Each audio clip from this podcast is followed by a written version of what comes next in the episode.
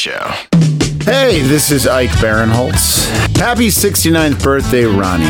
To the only man who will blow out the candles and then shove them up his ass, baby. Ha ha! yeah!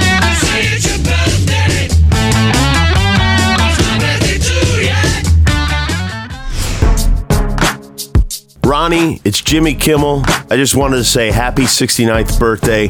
We knew this day would come. We knew you'd probably come with it.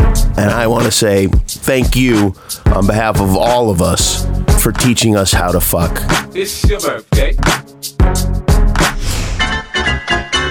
Ronnie, it's Sarah Silverman. Happy 69th birthday. I wish I could be there. You are so special and you add so much to the show.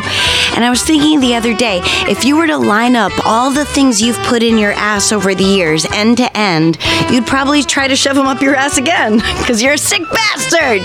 I love you, Ronnie.